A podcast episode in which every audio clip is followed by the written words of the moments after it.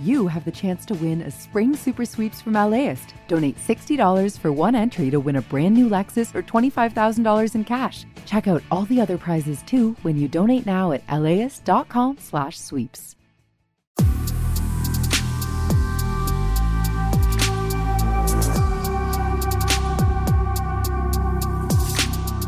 Hi, this is Larry Mantle, host of Air Talk on KPCC. Since the start of the coronavirus pandemic, we've had a daily segment on Air Talk devoted to the latest information about COVID 19. As time's gone on, we've looked at vaccines and how the virus and pandemic have affected the lives of Southern Californians. That includes doctors, nurses, epidemiologists, and other medical professionals fighting the virus on the front lines. In each episode of this podcast, we'll speak with one of our experts on the rotating panel of Air Talk guests who be sharing their expertise with us daily. You can also listen anytime at laist.com kpcc.org, or subscribe wherever you download podcasts. Joining us from UCLA, Professor of Nursing and Public Health, Kristen R. Choi. Professor, welcome back. So good to have you with us. Good morning, Larry. Good to be with you. So, uh, your thoughts about where we sit right now with COVID 19? We are seeing some increasing numbers of cases in schools where, of course, the mask mandate has gone away and the BA2 subvariant of, of Omicron now is becoming dominant. Do you think we're going to be seeing continuing increases in, in COVID cases over the next few weeks? You know, it's it's difficult to say, but but I do think that we're at a very interesting kind of inflection point right now. And I think for a lot of the reasons you just mentioned, a number of experts have expected that we might see a wave or uptick happening this summer. Uh, but there's also a lot of mitigating factors in place that make it seem like perhaps that wave won't be as severe as what we've seen in the past. So uh, it's difficult to say for sure. I think I think of this as sort of a teeter totter. There's some real risk factors. Uh, one certainly is the more contagious variants that are circulating and now dominant. Another is uh, still low vaccinations and boosters in some populations. Uh, but then there are also mitigating factors, things like the warmer weather, people spending more time outdoors. One uh, data point that I will point to is we've sort of seen a trend throughout the pandemic that often uh, we see outbreaks in Europe uh, and then on the East Coast and then here on the West Coast. And, and just in the past couple of days, we have seen uh, cases going up quite a bit in New York City as well as DC. There were a number of uh, high profile politicians that have tested positive for COVID. And so that uh, makes me think that that could be a signal that we are going to see cases continue to rise here on the West Coast. How big that wave will get is hard to say. I don't expect that it will get as big as what we saw in the past two years, uh, but we could continue to see some increases. Well, and hopefully it's it's not going to be enough of an increase to negatively affect hospitals because that that of course um, is something we don't want to see. Finally, healthcare professionals getting a little chance to catch their breaths. Absolutely. And I think that's really the real question of, of how we move forward. Uh, most of us have accepted and, and think that this virus is going to stick with us. And uh, probably for a number of years to come, we will see these seasonal waves happen. Uh, and so it's a question of how do we respond? What do we do about them? And then how do we also just keep an eye on those really serious metrics like hospitalizations uh, and, and make sure that our systems are not overwhelmed? Unfortunately, it doesn't appear that our hospitals are overwhelmed at this time. All right. If you have questions for Professor Choi, we're at 866 893 KPCC, or you can email us at atcomments at kpcc.org. Please include your location and your first name. Uh, I also wanted to ask you about, um, you know, some of the things that, that come up around vaccines and, and questions about side effects and, and the like. Um, recently there's a piece about whether um, it's possible that vaccination could have a negative effect on hearing.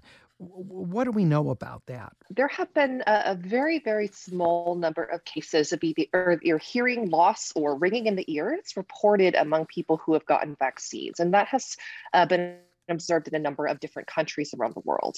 Uh, that number is very small. I believe that uh, it's a total of about 160 cases that have been reported, and that's across hundreds of millions of vaccinations. Uh, so this is very rare and very small, but it is something that people are taking a look at and wondering if there is any association of being vaccinated uh, to having these hearing issues.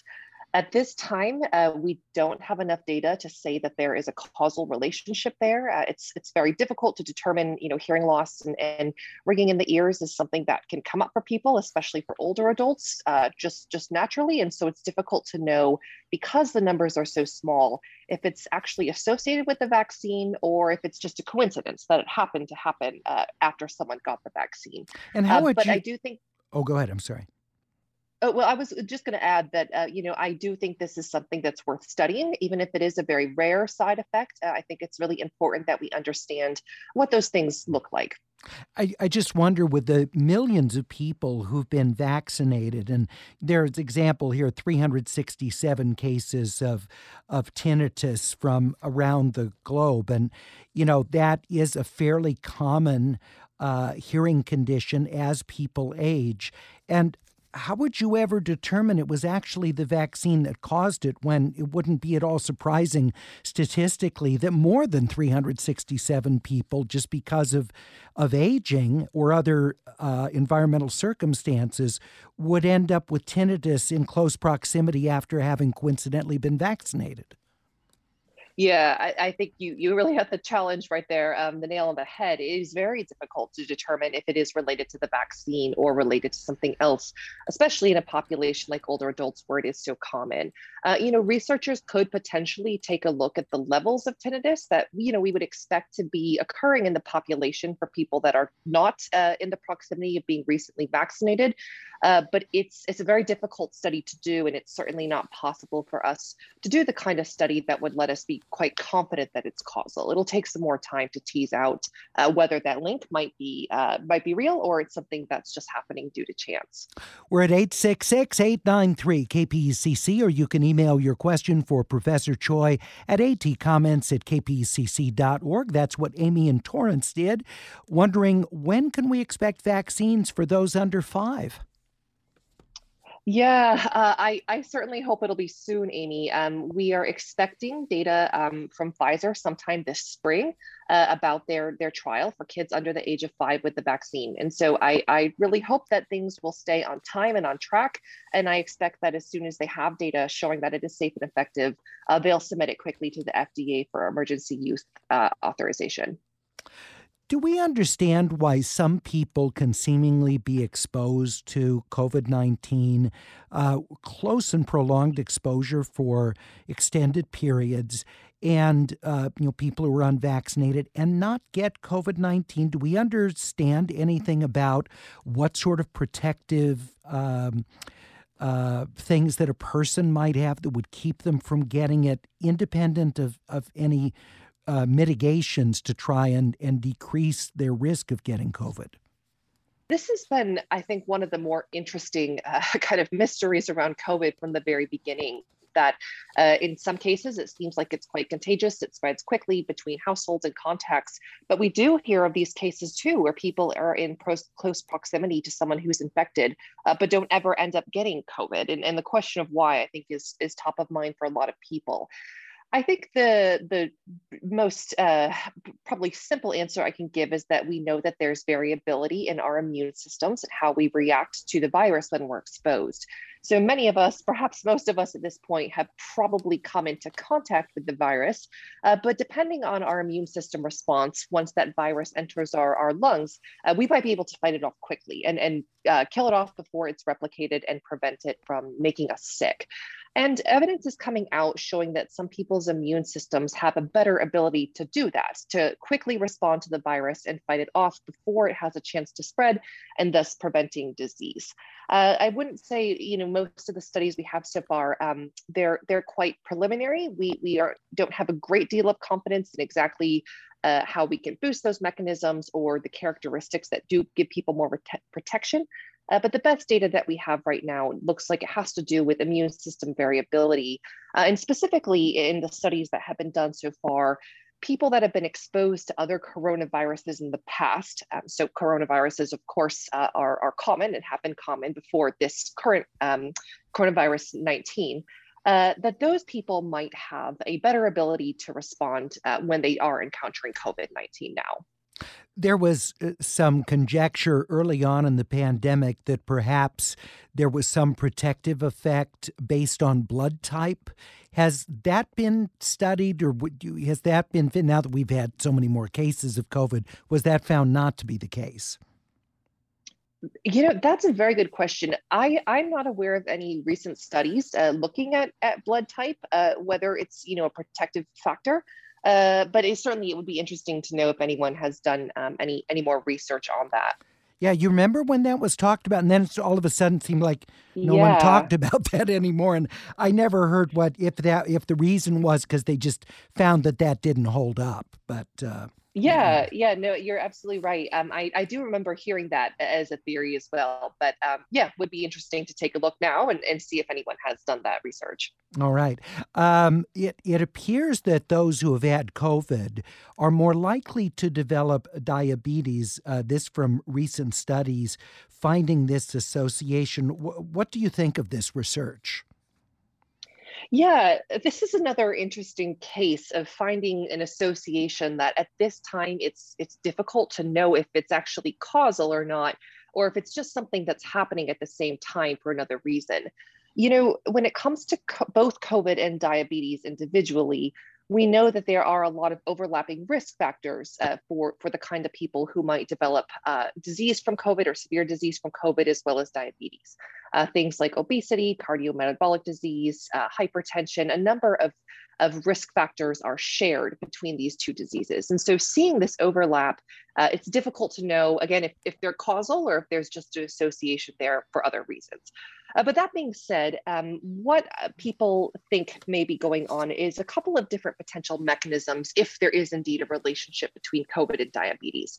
So, one is that it's possible that the inflammatory response induced by COVID when we're sick uh, might increase insulin resistance in our bodies, uh, and that lasting immune system dysfunction might lead to the development of, of diabetes.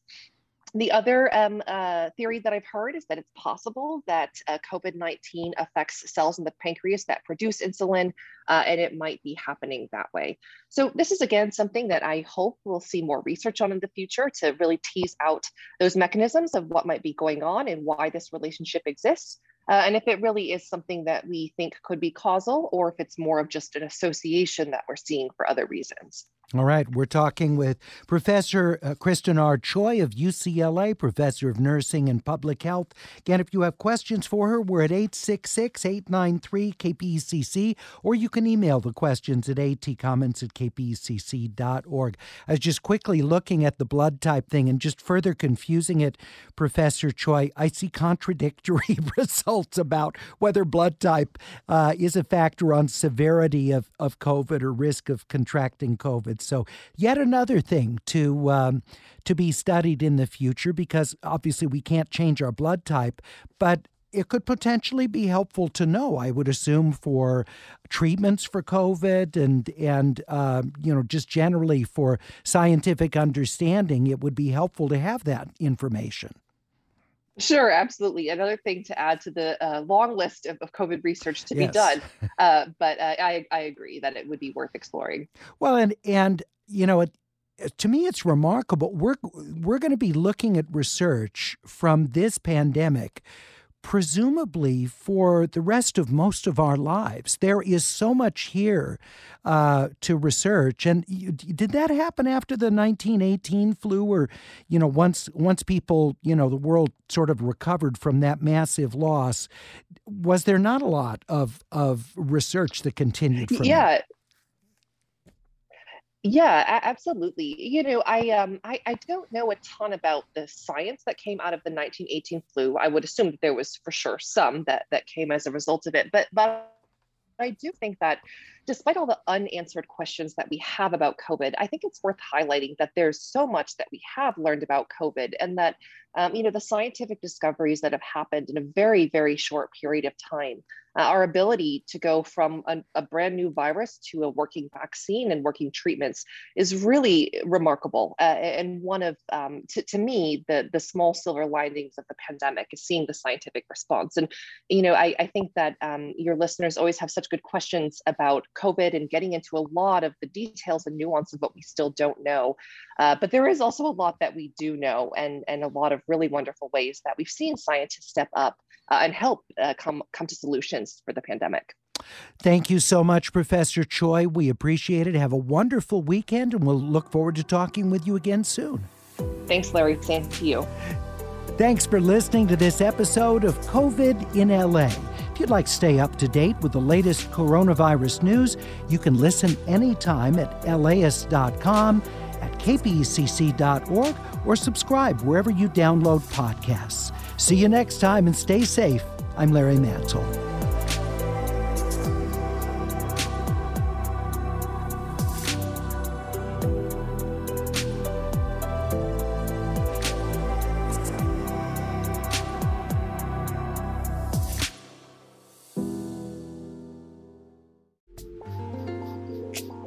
This program is made possible in part by the Corporation for Public Broadcasting, a private corporation funded by the American people.